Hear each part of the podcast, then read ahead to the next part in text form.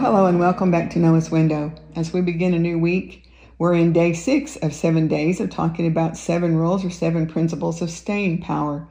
The power that will help us to stay and not quit when we hit those quit now moments, which we all do as we're living our life. And again, we're talking about um, things that God has called us to do. Um, maybe God hasn't called you into full time ministry, but whatever He's called you to do, whether it's parenting or in your marriage or in your job or whatever it is that God has called you to do, it's important to stay in there and not quit. And let us quickly rush to the to say that we would never encourage anyone in an abusive relationship to stay. That's not what we're talking about. We're talking about your average marriage that has quit nowadays, your average job that has quit nowadays, things that can start out glittery and fun and new become ordinary and then they become hard and then they become wearisome and uh, frustrating. And, and it's when we get to that stage in whatever particular thing we're talking about in our life where we want to throw in the towel, but especially whatever God has called us to in our life. We want to we want to endure to the end. We want to be faithful and stay and not quit. So that's what we're talking about. So today we're going to talk about endurance versus escape.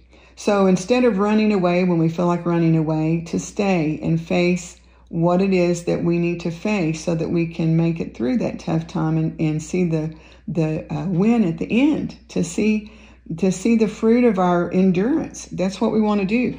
And so today the scripture we want to go to is in hebrews chapter 12 and again hebrews um, was written to the jewish people and there's a lot in the book of hebrews about jewish traditions and and particularly for the in the early church that first century that most of the Christians had been Jews before they became Christians. And so this speaks to a lot of their world and how that all uh, transferred over and was fulfilled and went into the new covenant. And so you'll see a lot in the book of Hebrews about Jewish traditions. Now, we're about to read in chapter 12, but I would really strongly encourage you to go find your Bible, pick up the book of Hebrews, and read chapter 11 first.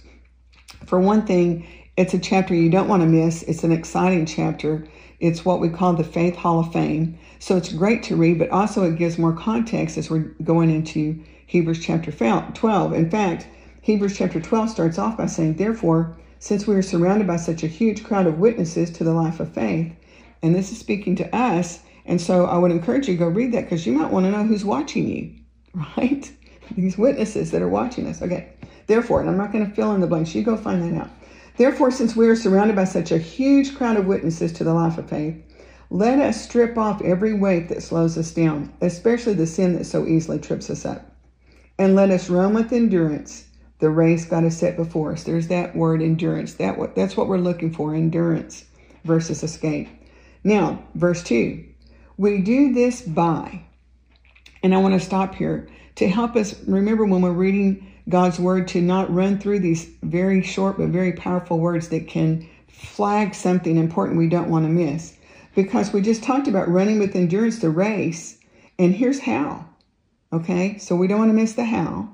We do this by keeping our eyes on Jesus, the champion who initiates and perfects our faith. Notice we're not initiating and perfecting our faith, He is. So it's important for many reasons, but we're going to keep our eyes on Jesus, the champion. He's already run his race, he's already won his race, and he's our champion, and he's initiating and perfecting the faith that's in us. So we want to keep our eyes on him. Because, and he gives an example, because of the joy awaiting him, Jesus, he endured the cross, disregarding its shame. So when Jesus was dying on the cross, he was thinking about the joy, the joy that he would have being in a relationship with you and with me. That joy was what helped him endure that cross. So, because of the joy awaiting him, he endured the cross, disregarding its shame. By the way, it wasn't his shame he was enduring, it was our shame. That's our example. Now it goes on to say, He, Jesus, is seated in the place of honor beside God's throne. Think of all the hostility he endured from sinful people. Now here he's he's instructing us to stop and contemplate something, to think about it because it will help us to get our life and our suffering and our difficulties in context if we stop and, and think about Jesus and what he went through. He says, Think of all the hostility he endured from sinful people. Then you won't become weary and give up. So we need that perspective. Can we hang on and endure difficult things? Absolutely. Jesus did. And he's the one, as we talked about earlier, that infuses us with that power that will give us that, that endurance so we won't get weary and give up. I know there's hard things today, and I know of all those out, out there that are watching and listening, you're facing some difficulties. I've read some of your notes, and, and I know just from talking with people, there's financial crisis, there's family crisis, there's health crisis, there's job crisis. There's just so many things going on that are difficult for us to face. And if you're not in one of those situations today, maybe you've recently come out of one, and maybe there's one ahead of you you don't know about yet. In any event, we need this encouragement from God to be prepared for if we're not already in it, to be prepared for uh, that moment where we want to throw in the towel. And just remember, Jesus, He didn't. He didn't run away from the cross. He stayed and He endured it.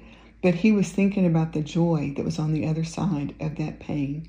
And that should help us so that we won't get weary and give up. I hope that encourages your heart today. It's so important to stay and be faithful on the hard days. And I know that that's what God wants us to do. And Jesus is such a marvelous example.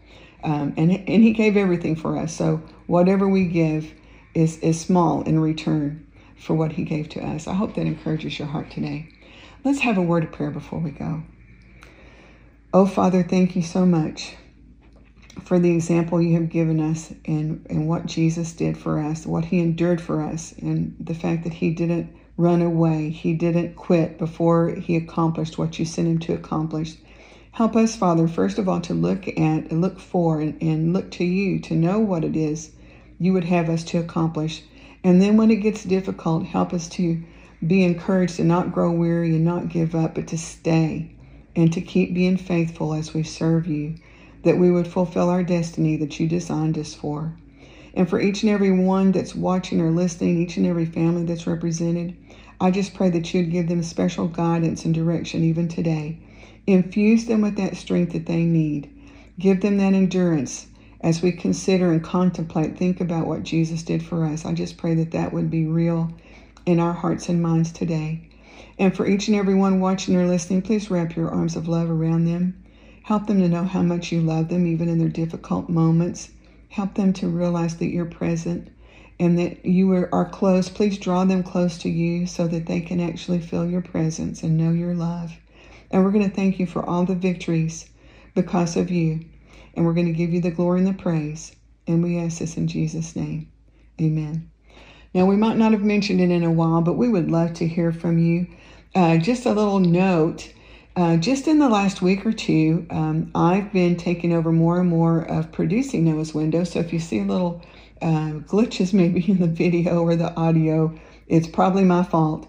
But one thing that's been glorious as I've gotten into this more and I'm, I'm learning all the different um, uh, programs that I'm working with, and as I've gotten on YouTube and some of the other media, I've been discovering a gold mine of, of responses that I never saw before. So thank you, thank you, thank you. Those of you who've been dropping comments into YouTube and on social media, thank you so much for that. Um, I, I read through them and it chokes me up every time I read them. It's just such a, a blessing to know that what God is doing uh, through us is blessing you. That that's the greatest reward I can even imagine. The greatest thrill, just to know that somehow God is using us to be a blessing to you. So thank you so much for that, and I appreciate your patience as I continue to learn. Um, this is very exciting. Uh, to get have the opportunity to keep going. A year ago, how would we ever have even imagined that we would still be going a year later? But God is blessing, and I'm so thankful for each of you that are watching and listening. If you don't have access to drop us a comment online, please text us. Uh, just text talk to us to 97,000 and we'll get your message. If you have a prayer request or if you just want to share feedback, we would just love to hear from you. And we just hope that you have a wonderful day. Mark will be back tomorrow to close out our seven rules, our seven principles of staying power, and we'll look forward to seeing you then. God bless.